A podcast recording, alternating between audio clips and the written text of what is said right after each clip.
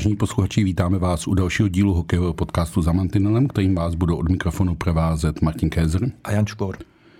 A téma máme jasně dané, jen pár hodin uplynulo od úvodního vystoupení národního týmu této sezóně. Oba jsme mu byli osobně přítomní a strávili jsme v Českých Budějovicích další čas, než jsme předpokládali, tak možná u toho začneme. Hráči ve směs říkali, že podobnou situaci, aby se kvůli rýze v ledu nebo kvůli odloupnutému ledu, díře v ledu, říkáme tomu, jak chceme, eh, nehrálo až 50 minut, moc nezažili. Filip Chlapík mluvil o tom, že to bylo vůbec poprvé v kariéře. Roman Červenka ale vzpomínal, že před 14 dny zažil podobnou situaci v Rapperswilu. Trenér Jalonen uh, si prožil dokonce nedohraný zápas na finské reprezentační střílečce ze Švédy. Ty si pamatuješ něco podobného, podobný problém? Já marně vzpomínám a kvůli ledu mě rozhodně nic nenapadá. Navíc takovýhle problémy, takhle se to řešilo strašně dlouho, nehrálo se skoro hodinu.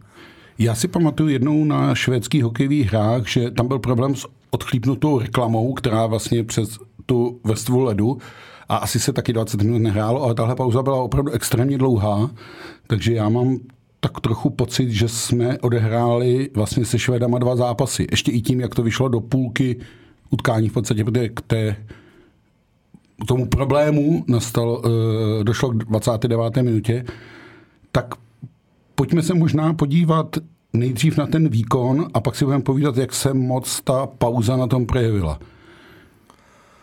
Když mám říct uh, svý dojmy z toho výkonu, tak mi to přišlo hodně rozpačitý. Ono tou nucenou pauzou to asi budeme muset spojovat. Tě sám si říkal, ty kluci vypadli z rytmu, byť samozřejmě pro oba týmy to bylo úplně stejné. A dokonce mám pocit, že když už mám říct, komu ta pauza pomohla, tak myslím, že nám, protože aspoň prvních 50 minut nebo možná i závěr celé té druhé třetiny byla podle mě nejlepší pasáž českého týmu z celého toho hmm. zápasu, mm. ale to bylo hodně málo a navíc nebyla to úplně pasáž, že by, že by si mohli lidi říct, to byla jasná dominance, že jsme ty Švédy úplně přejeli. Jo, byli jsme asi nejaktivnější za, celý, za celou dobu utkání, ale tak nějak jsme asi čekali od toho trošku víc. Uh, ono to je složité. Národní tým se představil poprvé od vlastně zisku Branzu a musím říct, že ten výkon spíš většinově připomínal tu horší část zápasu s Američany o třetí místo, než to závěrečné vzepětí. A trenér Jalonen mluvil o černých minutách nebo o určitém blackoutu a ten potkal národní tým hned dvakrát. Nejdřív to bylo 40 vteřin, vlastně těsně předtím, než se ten problém s ledem začal řešit. A ono to bylo jiný, než kdyby se šlo za stavu 0-0, ta jakoby první půlka zápasu. A ten On, blackout, ten první jsme zaplatili dvěma gólama obdrženýma. No, jo. I, jasně, a vlastně v uvozovkách oběma poměrně zbytečnýma, protože tomu prvnímu předcházela vlastně nepozornost hráčů končících přesilovku, kdy se jim vyloučený Švéd Engsund vrátil přes celou plochu na střídačku a z ní okamžitě naskočil Peterson, jeden z nejzkušenějších Švédů v tom výběru. A to jsme ještě slyšeli hodně dlouho klepání Marka Langamra z brány, který upozorňoval obránci. Myslím, že tam byl kundrátek na ledě. Mm. Nedbali toho, já nevím, jestli ty kluci se nechali strnout, že cítili, že by ještě tu přesilovku mohli dohrát do nějaký šance, potažmo gólu, ale na ty zadní vrátka úplně zapomněli. No a tam šel Peterson vlastně sám do breaku. Bylo hrozně zajímavé, že on po tom gólu vlastně zůstal na ledě, protože on vlastně jako naskočil čerstvě a trenér Halam, což byla jeho premiéra na švédské střídačce, trenéra mistrovského Vekšie bývalého a on na něj vlastně tak jako ukázal, zůstaň tam, No on tam zůstal a za 40 vteřin to bylo 2-0, nebo respektive 0-2 z českého pohledu a tam zase si myslím, že Libor Zábranský mladší nemá úplně čistý svědomí. Jako. Tam se nechal úplně strhnout, ale podle mě nesmyslně, protože ta, to těžiště hry bylo úplně jinde. Libor Zábranský odjel úplně na druhou stranu k Mantinelu a když se uvědomil, že je v absolutně špatné pozici a chtěl se stihnout vrátit před branku, no tak už tam měl Manko zhruba 3-4 metrů mm. a k Petersonovi to logicky nestihl. Ten tam měl mm. spoustu prostoru volného. Nutno říct, že Petersonovi je 32 a odehrál 8 sezon v KHL a vlastně až situace s uh, ruskou vojenskou invazí ho z KHL odvedla zpátky, teď je za HV 71, je to vlastně nový spoluhráč uh, Radona Lence, To, to jméno Peterson, asi ho všichni známe hodně dlouho, byť. Já jsem včera na ty jeho statistiky koukal a k mým překvapení zase nehrál tolik světových šampionátů. Objíždí spíš ty turnaje Eurohockey Tour a ještě jsem koukal za celou sezónu. Ve Švédsku je taky odehraná zhruba čtvrtina základní části jako u nás tak zhruba za těch 15 zápasů dal jenom pět gólů. Včera stihl nakonec tři proti nám. Přes, přesně tak a stihl je vlastně během 15 minut. No, a... během 15 minut. Když ano, já, vím, já vím, na co narážíš. No, během 15 minut plus 50 minut, hmm. které uh, se čekalo, ale uh, byl to asi opravdu jeho povedený zápas. Uh, já jsem na hře českého týmu viděl především chyby, chyby v obrané činnosti, eh, nepřesnost přihrávek, eh, možná i pomalost. Na to a... si stěžoval ostatně sám Kari Alonen na strašně pomalou hru v rozehrávkách, přihrávkách, to mhm. všechno trvalo. A vlastně moment i překvapení nebo moment nějaký výhody, kdy jsme měli možnost ty Švédy zaskočit, tak tou pomalostí oni se stačili vrátit do připravených pozic mm. a najednou z té výhody byla úplně neutrální situace. Takový přišlo mi to jako, že jsme e, nechytli te, ten reprezentační rytmus, že to šlo v takovém tom ligovém, a teď neříkám extraligovém, protože tam byla řada krajánku, ale ligovém jako tempu a ty Švedové byli prostě líp připraveni na mezistátní hokej. No a přitom Eh, z logiky věci by se chtělo říct, že by to mělo být přesně naopak, protože náš tým se připravoval v Českých Budějovicích na ledě už od úterý. Švédové, četl jsem eh, teďka jejich deníky, ať už Aftonbladet nebo Expressen, tam píšou o velkých problémech při cestování, hmm. že eh, Švédům nedorazili vůbec výstroj, nedorazili jim eh, soukromí věci, ať už může to znít blbě, že jako výmluva, ale toaletní věci jako kartáčky. Řadě hráč, řada hráčů neměl, tyto věci neměla ještě eh, v začátku Času zápasu. zápasu. Jo. Hmm. Takže jsou to takový problémy cestování sem, takže by si čekal, že ta výhoda bude na naší straně, ale moc to tak nevypadalo. My zase víme z minulosti, že když většinou ten tým postihnou nějaký takovýto trable, tak to spíš stmeluje, než by ho to rozkládalo. Že? Jako. Hmm. A já myslím, že ten zápas byl svým způsobem otevřený až do té zmíněné 27. minuty, eh, protože obě, oba týmy vyznávali poměrně podobný systém. Pečlivá hra v pěti, pečlivá hra ze zadu a tak dále a tak dále. A opravdu stačil Black Minute, jak říkal Kari Alonen, a mm, bylo vymázáno. Jenže pak přišel ještě větší black, skoro by se chtěl říct blackout, ale... Já si ještě můžu jednu no, věc, když se k tomu dostaneme. Uh, mě na té naší hře nemile překvapilo to, Karialonen už týden před uh, turnajem při nominační Českovce říkal, že chce sázet na sehranost hráčů. Hmm. A odpovídala tomu i sestava, ať už uh, různý dvojičky utvořený kluků, který uh, se znají z klubu, ať už z klubu naší extraligy nebo i ze zahraničí. A o to víc mě překvapilo, že tam ta souhra hodně vázla. Právě čekal bys od těch dvojček, že tam ukážou nějaké nacvičené věci, že i když to nejde, tak ty automatizmy, který znáš z toho klubu, tak se přenesou i do reprezentace. Já vím, samozřejmě strašně brzo na hodnocení, byl to první zápas, navíc úplně úvodní zápas sezóny. A takže ještě podle mě, a to k tomu se pořád dostaneme, furt... poznamenaný tou pauzou. Jo, to... Takže nechci říkat, že dělat nějaký základní závěry po, po jednom zápase, to vůbec ne. Jenom prostě hodnocení toho prvního zápasu. Mm-hmm. A teď už asi k tomu hlavnímu, co to hodně ovlivnilo.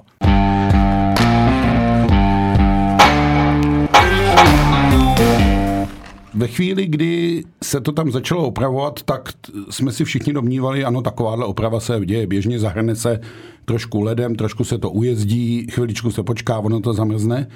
Ale jak se ta pauza natahovala a jak vlastně kolem toho se začaly objevovat rozhodčí, kapitáni a dokonce členové realizačních týmů, tak bylo jasné, že ten problém bude asi dost veliký. Já myslím, že paradoxně trošku v sázce byla i jako renomé českého pořadatelství, protože tohle je problém na straně pořadatelů. Že? Souhlasím, veme si, kdyby to byl neutrální zápas, hlavně ještě Karelie v Turku a co by následovalo, kdyby zápas Česko-Švédsko hraný v Turku by postihl takovýhle problém. Mm. Je to otázka. Je, no. Dohrál by se? Já teda musím říct, že jak se ta pauza natahovala, tak jsem už se přikláněl k tomu názoru, že se to možná i nedohraje. Já jsem se přikláněl, že se to spíš nedohraje. E, protože se e, nahrávala tomu i ta situace, že stav 0-2 by zřejmě mohl být uznán za platný a tak dále. Byly tam podle mě tři rozhodující faktory.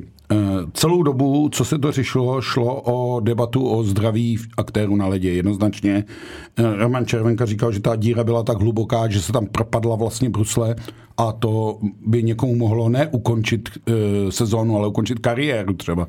Nebo dokonce mít ještě fatálnější důsledky. S tím se opravdu asi nedalo hrát v tu chvíli. Asi kdo hrál hokej, tak, tak to dobře ví a podle mě vědí to i lidi, kteří si ten hokej zahrajou občas, třeba se dosklouznou na rybník, jak je nepříjemný, i když je třeba na ledě voda, hmm. jak je nepříjemný, když tam spadnou nějaký konfety zaházený e, divákama, naházený vlastně divákama na led. Cokoliv mění tu klasickou strukturu ledu, tak je a, velký problém. A tady to byl velký problém, to nebyla žádná nějaká malinká dírečka v ledu, to bylo mm. relativně eh, dlouhý, široký i hluboký. Jo. No, no, hráči říkali, že se tam klidně zajel půl nože až skoro celý nůž brusle. Jako, a já no. jsem slyšel i názory něk- některých lidí, no, no, to je toho, když to bylo u mantinelu navíc, oni o tom dobře věděli, kde to je, tak se tomu místu budeš vyhybat. No, no to, no, to, asi, je, to, to je úplný asi, nesmysl. To přece, asi jo. nejde to, kdo nikdy hrál hokej, tak ví, že je v takové rychlosti, že se opravdu vyhýbat ničemu nedá. Jako. Hmm.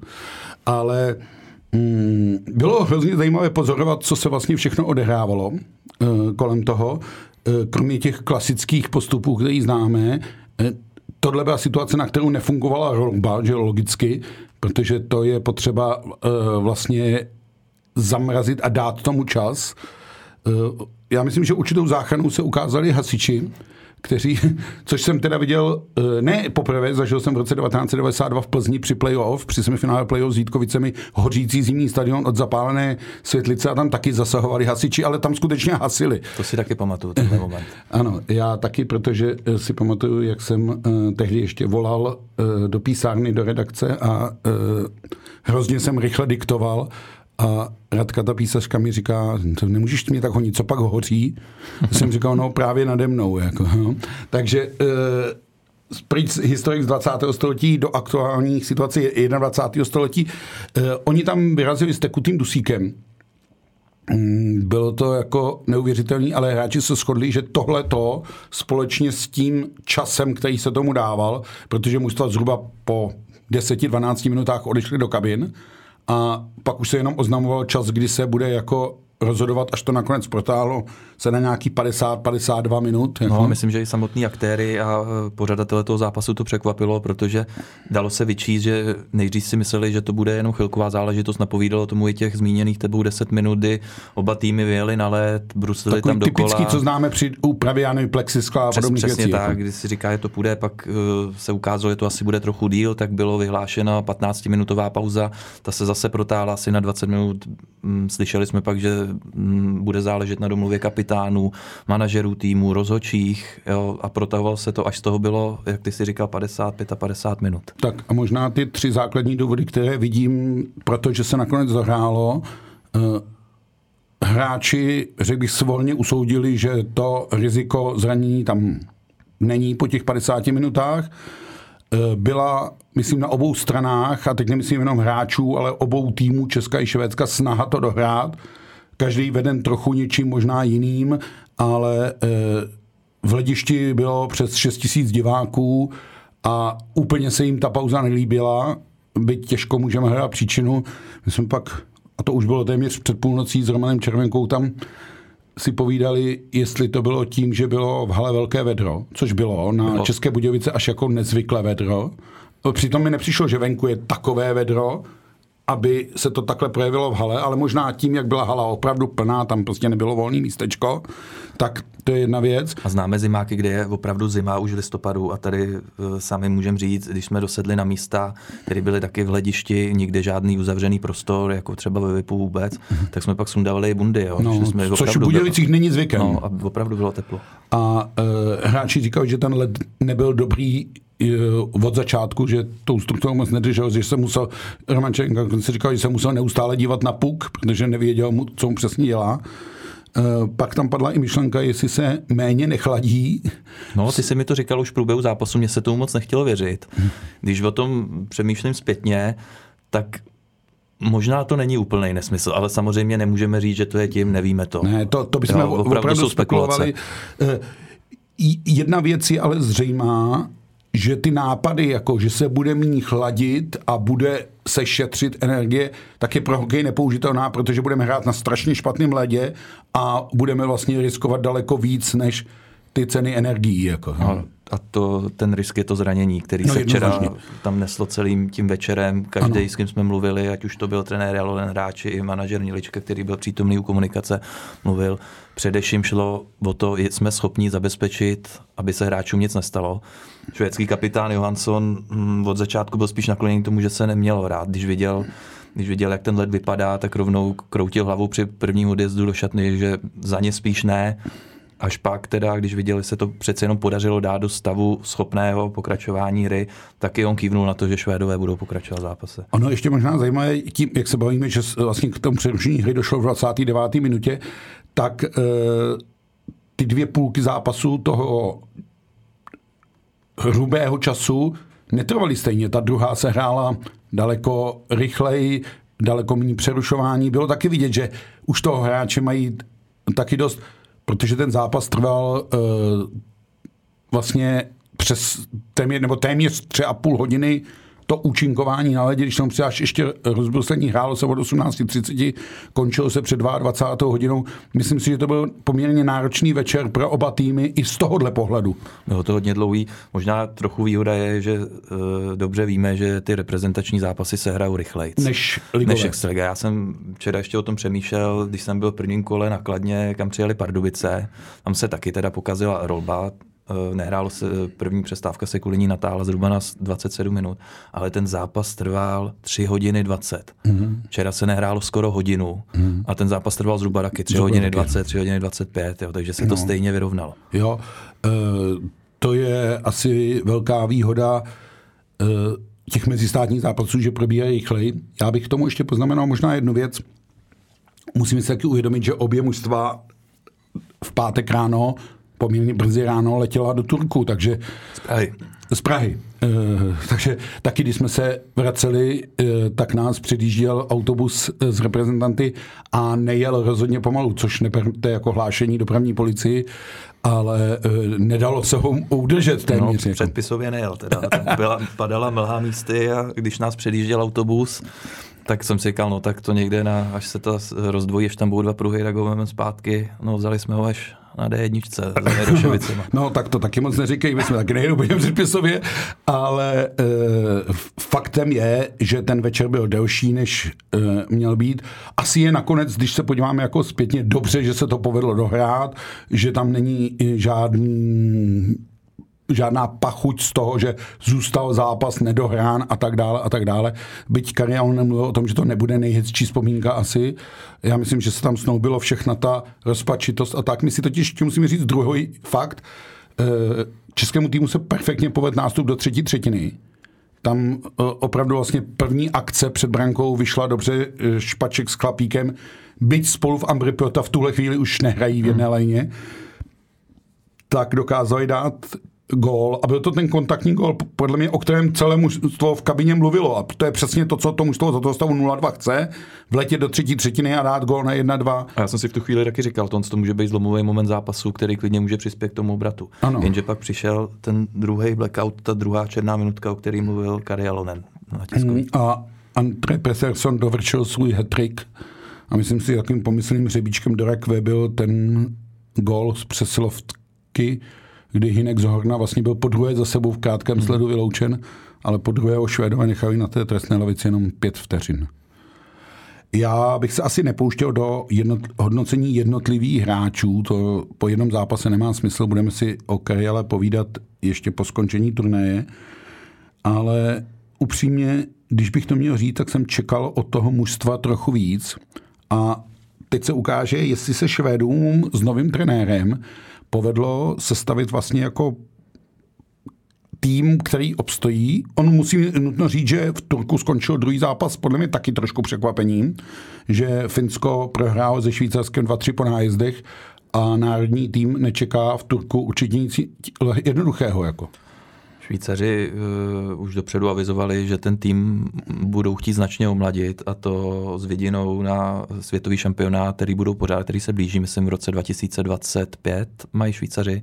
26. 26. 26. 24 je to eh, v Česku, 25 jo. je Švédsko a Dánsko společně Jo, a a pak jsou 26 Švýcaři. Švýcarsko. Takže už takovýmhle předstihem, že prostě už asi odzvonilo a n- nechci, aby to znělo blbě, ambílům a prostě budou se z toho mladší.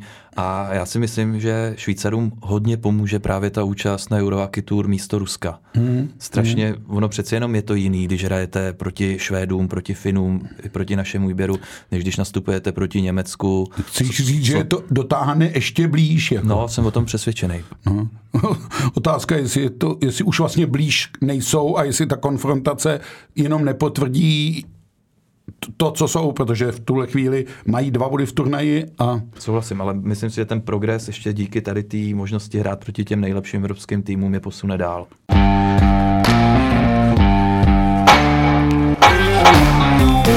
Já bych se zastavil ještě u jedné věci v Českých Budějovicích.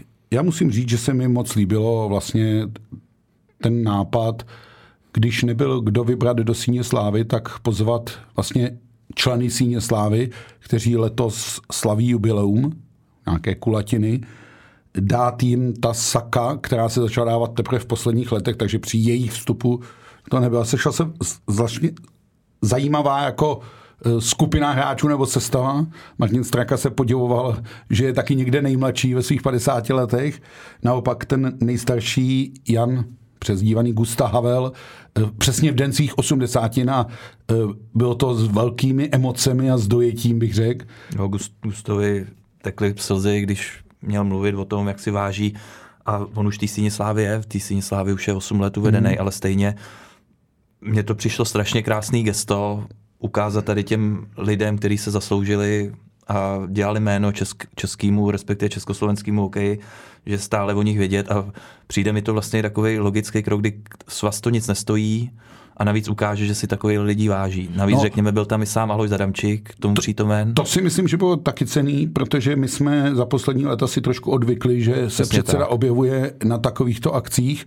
Já jsem o tom vždycky říkal, že Tomáš Král prezidentuje z ilegality, tak Alois Adamčík byl velmi činný v Budějovicích po dopoledním rozbruslení, dokonce navštívil kabinu národního týmu s, s takovou zajímavou myšlenkou. Důležitý je se z toho nepo, eh, což byla myšlenka Ivana Hlinky vždycky. Eh, Myslím si, že to bylo docela sympatické a docela příjemné. Eh, Nutno říct, že ty, ta saka něco s vás stojí, protože oni jsou, ona jsou speciální, ona mají vlastně emblém síně slávy a počívku mají udělanou jako z dresu toho hráče, eh, konkrétního příslušného, I s jeho jménem. i s jeho jménem a s jeho typickým číslem a tak dále a tak dále. Ale všech těch eh, pět jubilantů, asi stojí za toho připomenout ta jména, eh, Martin Straka, Jiří Šejba, Radoslav Svoboda, Jaroslav Pouzar a Jan Gustav Havel, tak pro všechny si myslím, že to byl docela hezký zážitek u toho Havla v těch den jeho 80 úplně jako speciálně. Já jsem třeba i hrozně rád viděl Radka Svobodu po strašně dlouhé době, eh, protože on už se moc v tom hokejovém prostředí nevyskytuje. Možná stojí za to říct, že synem Radoslava Svobody je Petr Svoboda, eh, asistent trenéra Mountfieldu v Hradci Králové. A já myslím, že tyhle ty věci prostě k reprezentaci patří, že bychom si měli uvědomovat, kdo ten český hokej nebo československý hokej proslavoval, co pro něj dělal. Ono se v tom VIPu eh, dalo narazit na spoustu dalších eh, lidí známých z jeho českého prostředí, takže Jiří Lála, eh, památná legenda Budějovického klubu, byl přítomen a tak. Bylo to opravdu jako velmi příjemné vlastně setkání. A ještě potěšilo, jak ty legendy českého hokeje vypadají. Protože i Gustav na 80 let, jednou, jestli mi bude 80, tak chtěl bych vypadat jako on. Jaroslav Pouzar taky vypadá velmi dobře. Jo, takže i tohle to bylo takový hezký, hezký vidět. No, jo, jenže to Honzo, jak říkal právě Jan Havel, to musíš ten hokej milovat a musíš mu dát přednost před manželkou. No, Což nevím, jak se paní Jaholové četlo, ale myslím si, že za, ty, za ta léta eh, s ním zvyklá, že eh, prostě tohle jsou lidé propadlí hokeji. Eh, Myslím si, že to bylo hodně společný. Martin Straka je taky většině v Plzni na zimáku a každý ten partner nebo každý ten blízký ví, že tyhle ty lidi ten hokej milují a, a mají s ním spojený život a je to vlastně řekl bych, ten elementární předpoklad toho úspěchu v tom hokejovém prostředí. Co mu obětovat i na úkor toho soukromí. No. Mm. Asi musíš mít i hodně chápavou přítelkyni, manželku, která ti to bude tolerovat. Eh,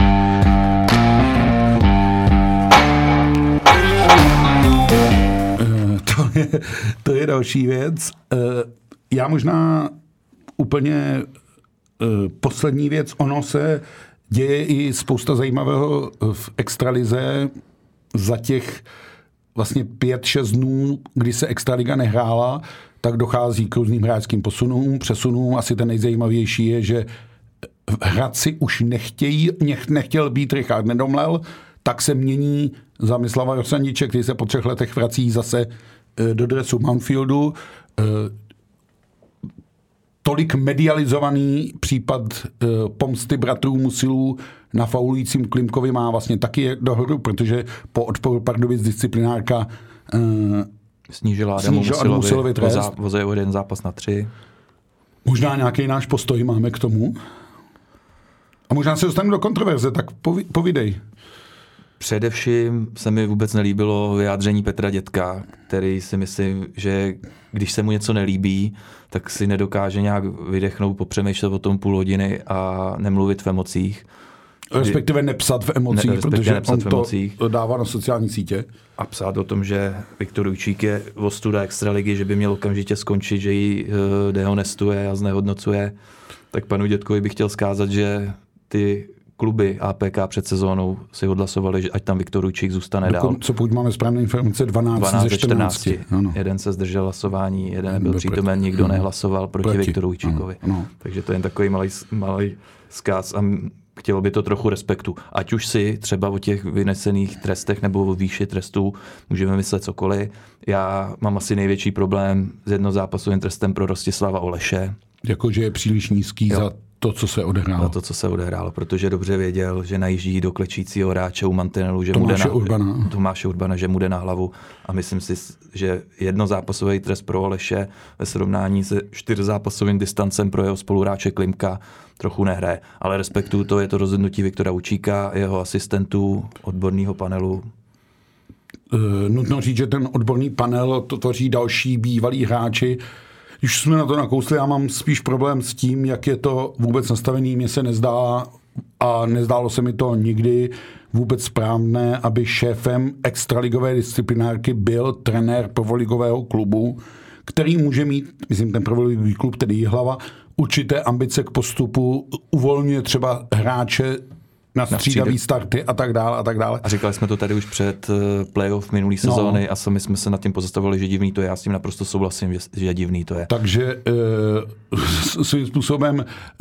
kluby našly jakoby zdánlivě jednoduché řešení, a ve chvíli prvního problému jako se ozývají sami, ale to je věc, která provázela svým způsobem vždycky účinkování APK nebo řízení APK.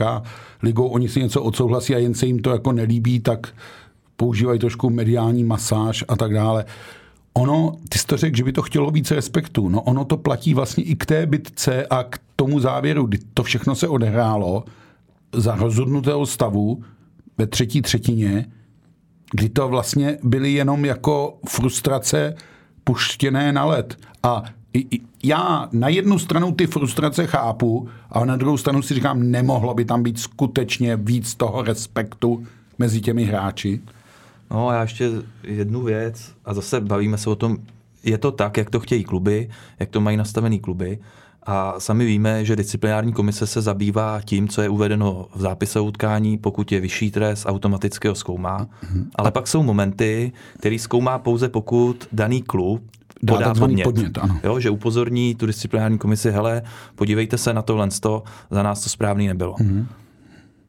Kdyby tohle to neplatilo, David Musil z toho vyváznul ve trestu. Protože přijel do té bitky jako třetí, čtvrtý, ano. úderem pěstí několikrát udeřil pěstí Klimka do obliče, respektive hlavy, zlomil mu lícní kost. A teprve až na základě podnětu Olomouce se Viktor Ujčík musel zabývat tou situací, ale podívejte se, a Olomouc dala jiný záběr, který disciplinárka neměla dispozici z jiného úhlu a tam je jasně vidět, jak tam David musel podal mantinelu přijede do té bitky. Vlastně zcela záměrně. Zcela záměrně udeří Klimka hmm. a na základě toho dostal, dostal ten dvouzápasový trest. Hmm. Jo, ale samozřejmě chápu, kdyby stálo by to víc peněz, kdyby disciplinárka to musela si řídit sama, měla víc záběrů a do toho se těm klubům nechce, protože by vyhazovali další nějakou sumu. Hmm, otázka je, jestli vyhazovali, eh, prostě museli investovat. Museli a, by... Eh, jsou to takové ty drobnosti, které říkají, ještě je pořád co v českém hokeji zlepšovat. A tím se obloukem vracíme zase na začátek, na Karialu, protože po prvním utkání je jasný dojem, že je co zlepšovat. A protože tady k tomuhle podcastu patří vždycky nějaká hecovačka a typovačka, tak to zkusíme. Tak co ten víkend na Kariale, jak to vidíš? Já čekám zlepšení, myslíš bodově, když si máme typnout? No, můžeš to nějak jako opovídat, nechtěl jsem říct okecat, opovídat eh, herně, ale jak říkával Stanislav Neveselý, eh, kluci v tom moderním hokeji hrajou ty góly čím dál tím větší roli, tak jde mi o góly, o body a o zisky. Já furt čekám, že nějak se projeví ta nějaká ta sehranost klubů těch dvojček, že přece jenom s druhým a třetím zápasem už to bude víc na tom ledě vidět. A já si myslím, že uhrajeme 4 až 5 bodů proti Finsku a, a Švýcarsku. Jo, tak to si hodně velký optimista. Myslím, že jo. Tak si to rozdělíme. Někdo musí být ten hodnej, to je tady Honza. A já budu ten, nechci říct zlej, ale já jsem viděl ze zápasu Finsko-Švýcarsko jenom sestřih, eh, vlastně jako je highlightový. Ale přišlo mi to všechno v poměrně vysokém tempu, takže já se těch zápasů trošičku obávám, i zvlášť v tom duchu, v jakém jdou, protože my hrajeme v, s Finami, eh, s Finami, to je hrozný slovo, s Finy hrajeme eh, v sobotu odpoledne, odpoledne v, dokonce v 16.30 místního času, což bude u nás o hodinu méně. A Finové eh, nebudou chtít za žádnou cenu prohrát po druhé domácí zápas. Na turnaji, na kterým jako hodně záleží a tak dále a tak dále. A hned v poledne v neděli narazíme na Švýcary, kteří budou mít v nohách zápas se Švédskem, ale větší čas jako na odpočinek. Už jsme zažili, zažili kariály z nula bodů a nutno říct, že bych nerad, aby se to zopakovalo, ale bojím se, že se nám může stát, že se budeme vracet bez vítězství, nebo národní tým se bude vracet bez vítězství. No, tak uvidíme v neděli. No. Uh, uvidíme, my si to asi příště vyříkáme. Uh, ještě se možná na konci jenom malinko uh, sebestředně musíme pochválit. Když jsme tady s Robertem minule um, odhadovali nominaci, tak se nám to docela povedlo, což jsem rád za to, že asi se snažíme vnímat tak, jak Kari Alonen vnímá hokej a tak dále, byť mi tam to jméno Dominik Lakatoš chybí a vlastně nějaké to vysvětlení pro v tuhle chvíli eh, krále kanadského bodování extraligy a jeho absenci nepřišlo. Uvidíme, eh, bude turnaj v prosinci, bude turnaj v únoru, kde už Kari Alonen mluvil o tom, že chce vzít vý, mladý výběr vlastně hráče do 25 let, což v tuhle chvíli Dominik Lakatoš přesně splňuje hmm. tu hranici. Eh, tak uvidíme. Takže na závěr Honza nás vidí v tabulce se čtyřmi až pěti body. Já se bojím, že na začátku té tabulky v kolonce výher bude nula, ale uvidíme, eh, jak to bude vypadat. To neznamená, že bychom národní tým nesledovali, to neznamená, že bychom národnímu týmu nepřáli. Eh, budeme sledovat i, jak se budou vyvíjet věci v extralize, protože národní tým dohraje v neděli a už v úterý se hraje extraliga a pak se hraje vlastně každý den. Úterý, středa, třaskavý zápas Sparta Třinec, už jenom proto, že by... Spart... Třinec Sparta. Uh, ano, na uh, Třinci. Sparta přijede do Třince, což, když to rychle schrnem, repríza loňského finále. Uh, Třinec, řekl bych, že našel takovou už tu uh, svoji ocelářskou formu uh, po tom rozpačitém začátku sezony. Naopak se Spartou je čím dál tím bídně, jak říkal včera uh, Jan Havel, já o tom radši nebudu mluvit, mě to hrozně drásá a uvidíme, eh, s jakou trenérskou vizí se Sparta na ledě mistra představí. To všechno budeme sledovat, budeme stát za mantinelem a do té doby se s vámi loučíme a přejeme vám hezký den. Od mikrofonu se loučí Martin Kézer a Jan Čkvor. Děkujeme za poslech.